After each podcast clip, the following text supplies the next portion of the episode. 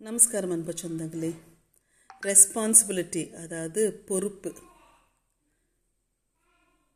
இந்த பொறுப்பு என்பது நிறையா வகைப்படும். அப்படின்னா பொறுப்பு என்பது கடமைகளை கடமைகளை நிறைவேற்றுவது அல்லது முடிவுகளை எடுக்கும்போது ஏதாவது செய்யும்போது கவனித்து பொறுப்பாக இருக்கிறது. பொறுப்பு என்பது யாரோ அல்லது எதையாவது பொறுப்பேற்க வேண்டும் வேண்டும் என்பது ஆகும்.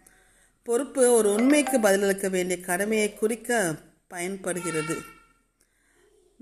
இது லத்தீன் சொல்லில் வரக்கூடிய ஒரு வினைச்சொலின் பதில் பதிலுக்கு அமைக்கப்பட்ட இது முன்னொட்டு மறு பின்பக்கம் சேர்ந்தாற் போல மீண்டும் யோசனை குறிக்கிறது மற்றும் இது இது வழிமுறையாக வாக்குறுதி கட்டப்படுகிறது அல்லது கமிட்டாக செய்கிறது அப்படின்னு தான் இதோட பொருள்.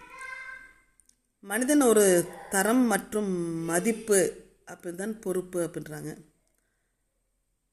நான் பொறுப்பாக இருக்கிறேனா என்ற உணர்வால் நிகழும் அற்புதம் என்ன அப்படின்னு பார்க்கும்போது சத்குரு சொல்கிறாங்க பொறுப்பு மற்றும் கடமை ஆகிய இரண்டும் தன்மை இரண்டு தன்மைகளுக்கும் இடையே உள்ள வேறுபாட்டினை பெரும்பாலானோர் அறிவதில்லை.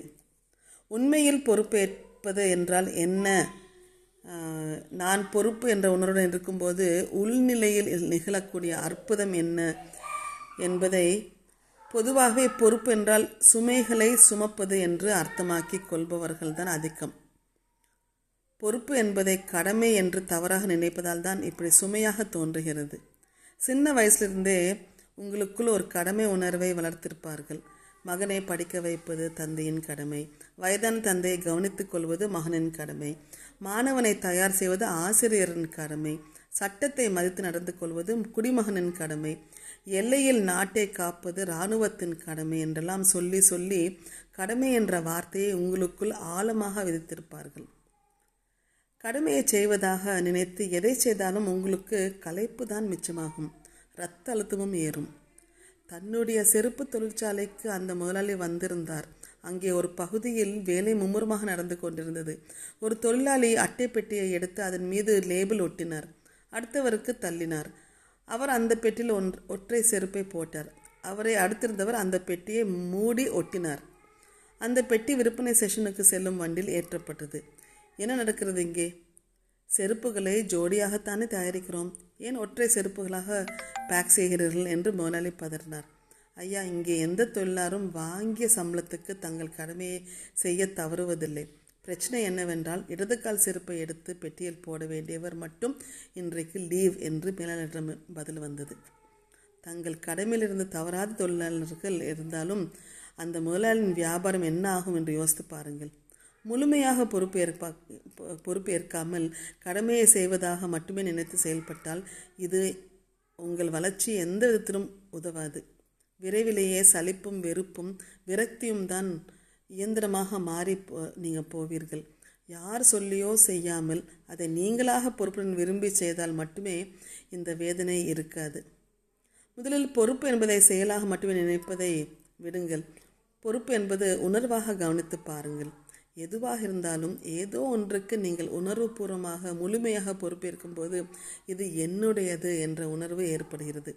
எப்போது அதை உங்களுடையதாகவே உணர்ந்து விடுகின்றீர்களோ அது அப்போது எப்போதுமே சுமையாக இருப்பவே இரு- இருக்கவே இருக்காது. இதற்கு நான் பொறுப்பு என்று உணரும்போது இது என் கணவன் என் வீடு என் வண்டி என்று உணர்கிறீர்கள். இது என்னுடையது என்னும்போது முழுமையான ஈடுபாடு வருகிறது. அப்போது அது மிகவும் எளிமையானது. எந்த பாரமும் இருக்கப் போவதில்லை. ஹுய்தி என்ற ஒரு ஜென் குரு இருந்தார். அவர் தன் தோளில் எப்போதும் ஒரு பெரிய மூட்டையை சுமந்து செல்வார். அதில் என்னென்னவோ விஷயங்கள் இருக்கும். ஒவ்வொரு ஊரிலும் குழந்தைகளை பார்த்து அதிலிருந்து இனிப்புகளை எடுத்து வழங்குவார். ஒரு முறை இன்னொரு ஜென் குரு எதிர்பட்டார். ஜென் என்றால் என்ன? என்று அவர் கேட்டார். அந்த ஹியூதி உடனே தன் மூட்டையை கீழே போட்டுவிட்டு நிமிர்ந்து நின்றார். ஜென்னின் நோக்கம் என்ன? என்ற அர்த்த கேள்வி வந்தது. ஹுய்தி கீழே கீழே போட்ட மூட்டையை எடுத்து தோளில் போட்டுக்கொண்டு நடந்தார். மூட்டையை அவருடைய அவருடையது என்று நினைக்காமல் கீழே போடவும் முடியும் சந்தோஷமாக சுமக்கவும் முடியும் என்பதையே அவர் குறிப்பால் உணர்த்திருந்தார். இந்த பூமியையே உங்கள் தலையில் தூக்கி வைத்து கொண்டீர்கள் என்றாலும் அது என்னுடையது என்று உணரும்போது அதில் பாரம் எதுவுமே தோன்றவில்லை. ஆனால் நான் பொறுப்பில்லை என்ற உணர்வோடு ஒரு குண்டூசியை கூட எடுத்தால் கூட ஒரு டன் கணக்கில் பாரமாகி போய்விடுகிறது. இது நீங்கள் தினமும் அனுபவிக்கக்கூடிய உன் கூடிய ஒரு உண்மை அல்லவா? அடிப்படையில் நான் பொறுப்பு என்று உணரும்போது உங்கள் வாழ்விற்கு விருப்பத்தோடு பதிலளிக்கிறீர்கள். நான் பொறுப்பில்லை என்று நினைத்தால் எதிர்ப்பும் விருப்பமின்மையும் தான் உருவாகும். வாழ்விற்கு நீங்கள் விருப்பத்துடன் பதில பதிலளிக்கும் போது இந்த இனிமையைத்தான் சொர்க்கம் என்கிறார்கள். விருப்பமின்றி எதிர்ப்புணர்வுடன் பதிலளிக்கும் போது அதையே நரகம் என்கிறார்கள். எனவே சொர்க்கம் நரகம் என்பது மரணத்திற்கு பிறகு போகும் இடங்கள் அல்ல. இங்கேயே இப்போதே நீங்கள் உருவாக்கி கொள்ளக்கூடிய சாத்தியங்கள் தான் அவை. உங்கள் ஆஃபீஸாக இருந்தாலும் வீடாக இருந்தாலும் கடை தெருவானாலும் பள்ளிக்கூடமானாலும் விளையாட்டு மைதானமானாலும் எங்கே இருந்தாலும் சரி உங்கள் சூழல் எதுவாக இருந்தாலும் சரி விருப்பத்தோடு முழுமையாக பதிலளிக்க கற்றுக்கொண்டு விட்டீர்கள் என்றால் இந்த வாழ்க்கை எப்போதுமே உங்களுக்கு சொர்க்கமாக மட்டுமே இருக்கும் என்று சொல்லி உங்களிடம் விடைபெறுவது உங்கள் மீனாராஜா